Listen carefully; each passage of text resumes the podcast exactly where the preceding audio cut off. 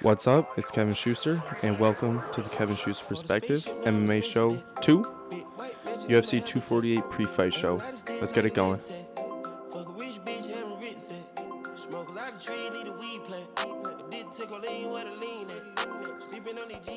All right, so UFC 248 is this Saturday, March 7th, at uh, T Mobile Arena, and I'm super excited for this card.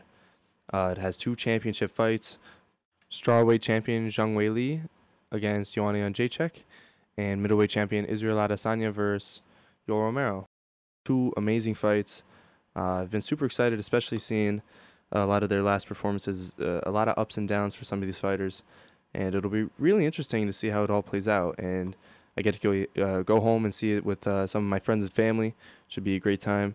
But yeah, let's get started. Pretty much, I'm just going over all the uh, the five fights in the main card. Uh, I'm gonna break them down a little bit, try to break down each fighter, and give you my predictions on what I think is gonna happen. So, the first fight is Alex Oliveira versus Max Griffin. Now, Oliveira is 19, 8 and 1 with 9 wins in the UFC.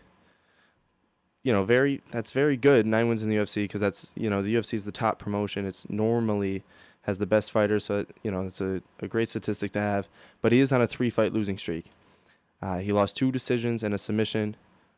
Um, so that's either ups and you know that's either good in sense in the sense that uh you know this could be a big comeback fight for him, but also you know he's getting a little bit older now, so you don't know if this just means that maybe he's you know his skill level's going down, if his health maybe is going down, just if his body can't take it as much anymore. Uh, you never know.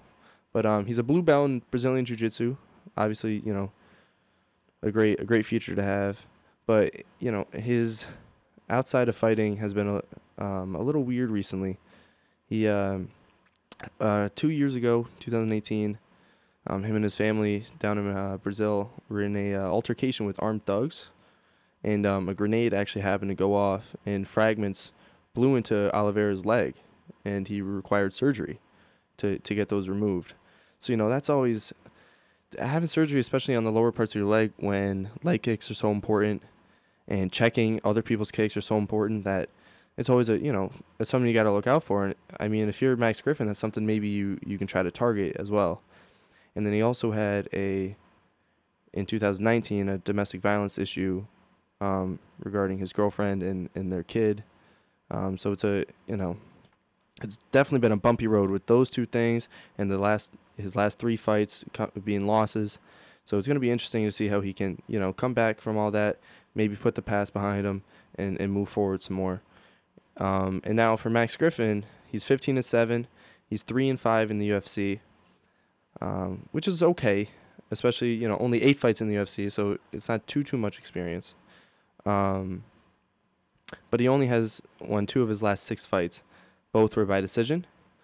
Um, a notable thing is that he actually beat Mike Perry by decision, of course, but Oliveira lost to him uh, a few years back. So it's always interesting to see the fight styles. Um, seeing Griffin was able to take care of Mike Perry, whereas Oliveira wasn't. So that's always something Griffin can take into uh, his camp, and they can focus on those kind of areas that maybe Perry had that they can use against Oliveira.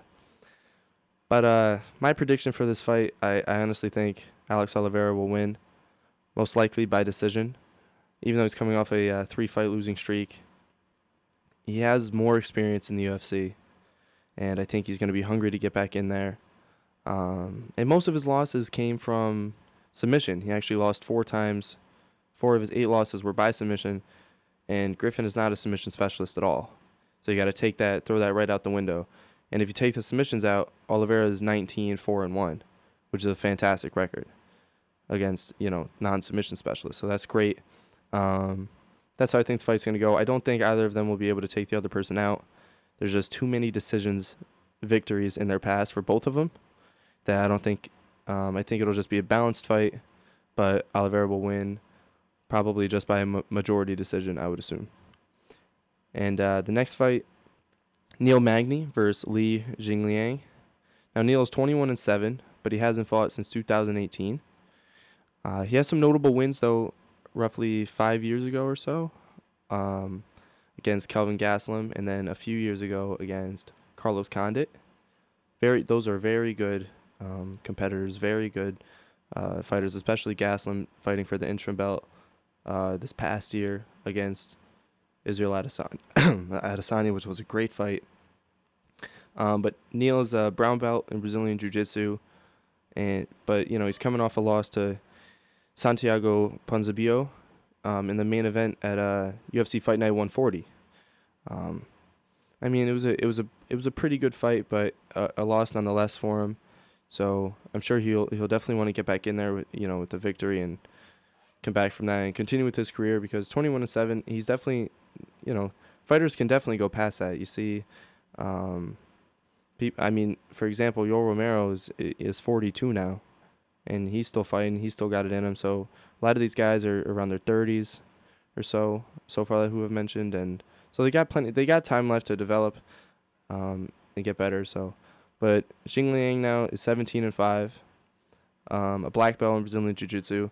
I, I just like noting those those uh, what belt they have, just because, it, even though they're all the same, they're all pretty good. Sometimes you know, sometimes more than others, having a jiu-jitsu background can definitely help in, in mixed martial arts. It's definitely a very important skill to have because I mean, you can stand on the feet all you want, but if you have a guy that can put you down and submit you, you know, that's and you can't really defend it as well. That's a that's a big that's a big thing. Um, and we saw that, you know, with McGregor a couple times, um, even Poirier, who who's you know a, a good wrestler, um, but Khabib was even able to take him down with his uh, you know more experience. But Jingliang, you know, he's on a three fight winning streak, so he's hot right now. He's nine and three in the UFC. Um, out of his 17 wins, he has seven knockouts and five submissions. Very balanced fighter, very good fighter. Which is why my prediction is Jingliang will finish Magny. I don't know what round. I mean, it's only a three round fight, so I would assume the second or third.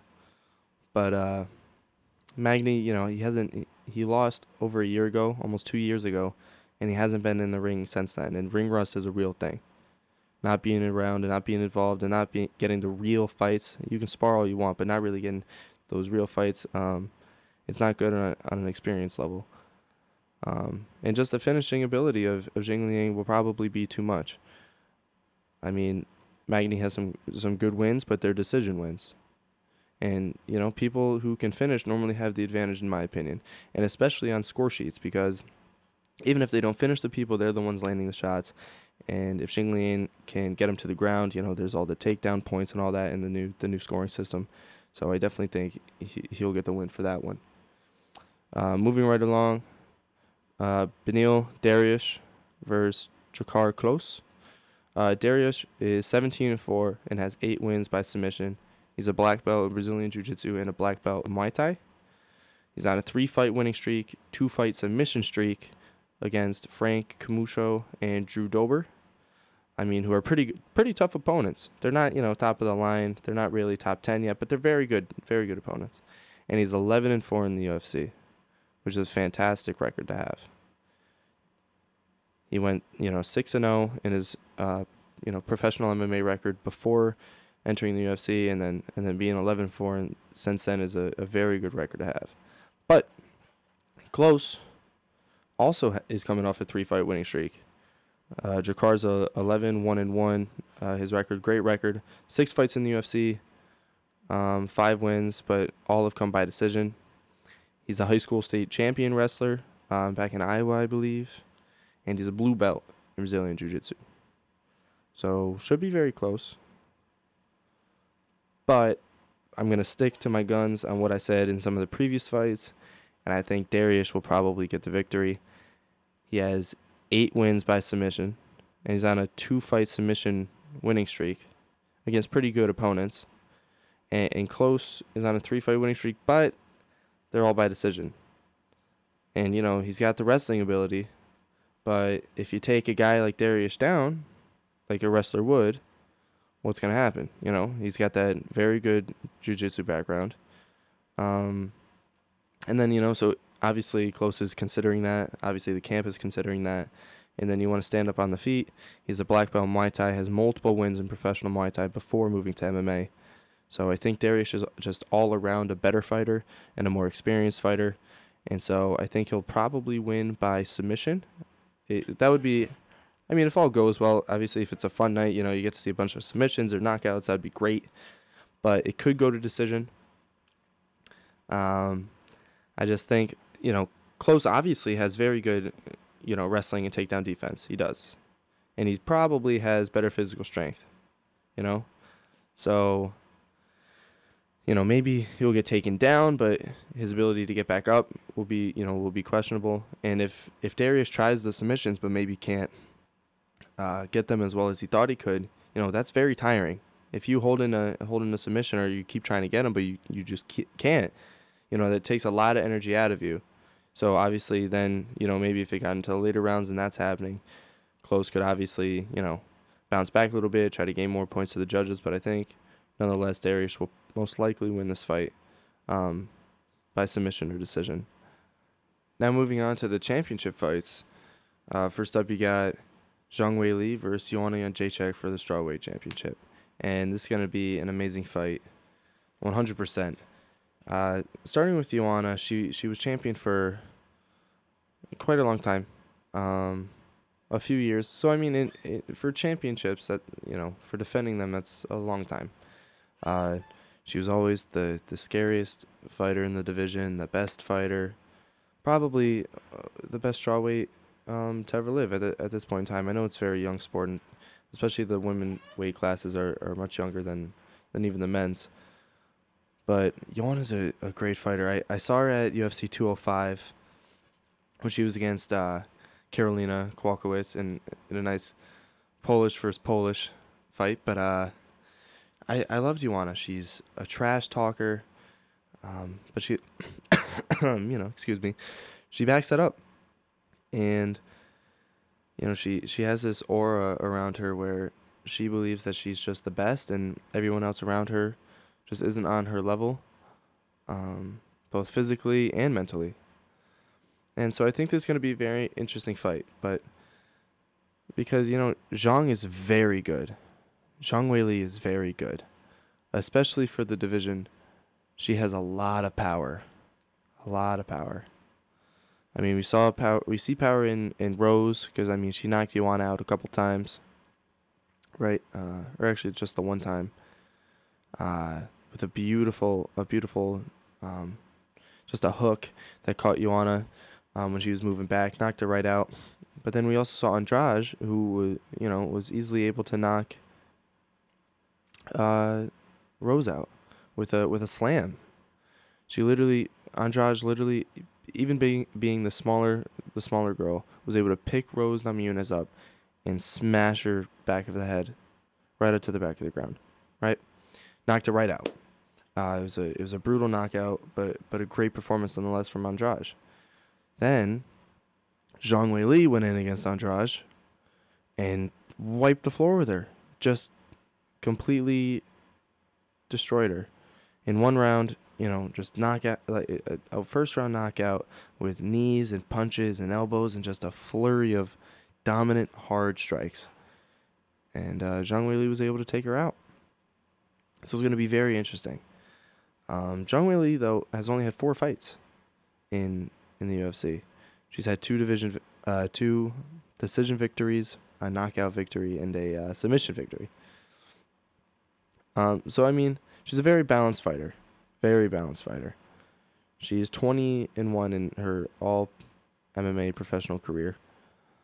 She has ten knockouts and seven submissions in the in those twenty victories. So I mean, she's a very balanced fighter, very good fighter.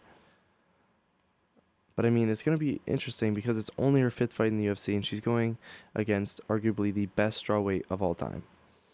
Now, Joanna has a lot of advantages. I feel that she has over, uh, you know, the majority of fighters. She can, you know, keep her distance, but then with her jab, be able to close the distance and, and then come back out of it just using her jab. And she does a very good job at throwing a ton of strikes, whether it's just a bunch of uh, you know jabs and straights and knees and elbows. You know, she'll get close to you and throw a fluster of of shots in a very short time period. And even though she doesn't have the, the damage or the strength to do a, a big knockout, all of those, you know, l- little shots added together are, are very taxing on you. And she's been able to do that to many fighters where they just can't take it anymore. But a lot of her fights have gone to decision. And they always go her way because eh, you know, in a decision, she's landing the majority of the shots. She's putting constant pressure, like Tony Ferguson would, constant pressure the entire fight. Um, she's only moving forward, never backwards, and she's just throwing everything and landing a lot. She's a very good kickboxer. She lands her kicks very well. And so these are things that I think she's going to have to do against Zhang Weili because Zhang is very uh, strong and explosive. So I think if Joanna could target maybe her legs, slow her down, and then Joanna could use her speed to her advantage, I think that's a that would be you know. I'm sure that's a big thing they've already been on, focusing on. I'm sure they know that, but then Zhang Weili also has to, you know, try to close the distance because she is the smaller girl. Joanna is two inches taller, but then also just she's just a bigger girl compared to you know, except to uh, when she fought Rose. Joanna seems much bigger than the rest of the competition in that division. Arguably, could move up in weight and fit perfectly in in the you know the 125 division. But you know she stays at 115, uses cardio to her advantage, and has done very well in the past. Very well and I, you know I think this is going to be a very interesting fight. My prediction, though, it you know I I really think Joanna can win this one. Now, Zhang Weili is very, very uh, like strong, and she doesn't take mental things from anyone. Joanna is, you know, like McGregor and like some of those guys, they they use mental warfare before fights, and Joanna definitely has that. But Zhang Weili doesn't even seem phased by it at all.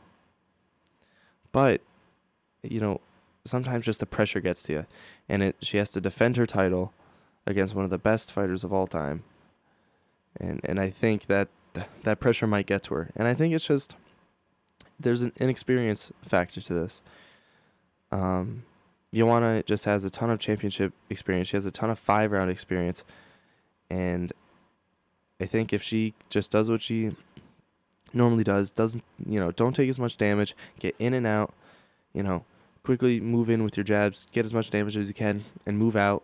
You know, without getting hit too much. Then I think Joanna will be perfectly okay. But the issue is if um, Weili lands a hard shot, it's gonna hurt Joanna. Joanna's been knocked out. You know, a couple times now. So her chin isn't, you know, perfectly there anymore. She can't. I don't think she'd be able to take uh, a really hard f- shot from Weili. But I think her her speed to get in and out is definitely going to be a big factor. So yeah, my prediction is Joanna will win uh, by a majority decision, and and will get the belt. Eh, but you know it's going to be a great fight nonetheless. I think it's going to be a ton of fun. Joanna is always fun to watch. Uh, Zhang Weili is super exciting too. She's you know a new up and comer four fights in the UFC. She's already a champion. Um, a good person. It's just gonna be a great fight all around. It's gonna be a great a great night. But there's my prediction. I'm a big Joanna fan, but I, I'm trying to keep as much bias out of it as possible. But it, it's definitely gonna be a great one. Very very much looking forward to it. And then moving on to the main event. Israel Adesanya versus Yoel Romero. It's about to be an insane fight. But I I have someone that I think is going to be a clear winner, but I'll explain that in, in a little bit. So Israel Adesanya is 18 and 0 in in just MMA in professional MMA. But he's a very good kickboxer. He's had 75 professional kickboxing fights. And I'm pretty sure I don't want to be too wrong, but I'm pretty positive he has 75 uh, 72 kickboxing victories out of the 75, which is insane. Um, I mean, he's coming in this fight. He's three inches taller with a seven inch reach advantage, which is crazy. I mean, seven inches, that's. And this is a guy who has some of the best feet and the best head movement in the entire division. I mean, Gastelum and, and Whittaker, when they fought him, you know, couldn't land the power shots. I mean, Gastelum got him once.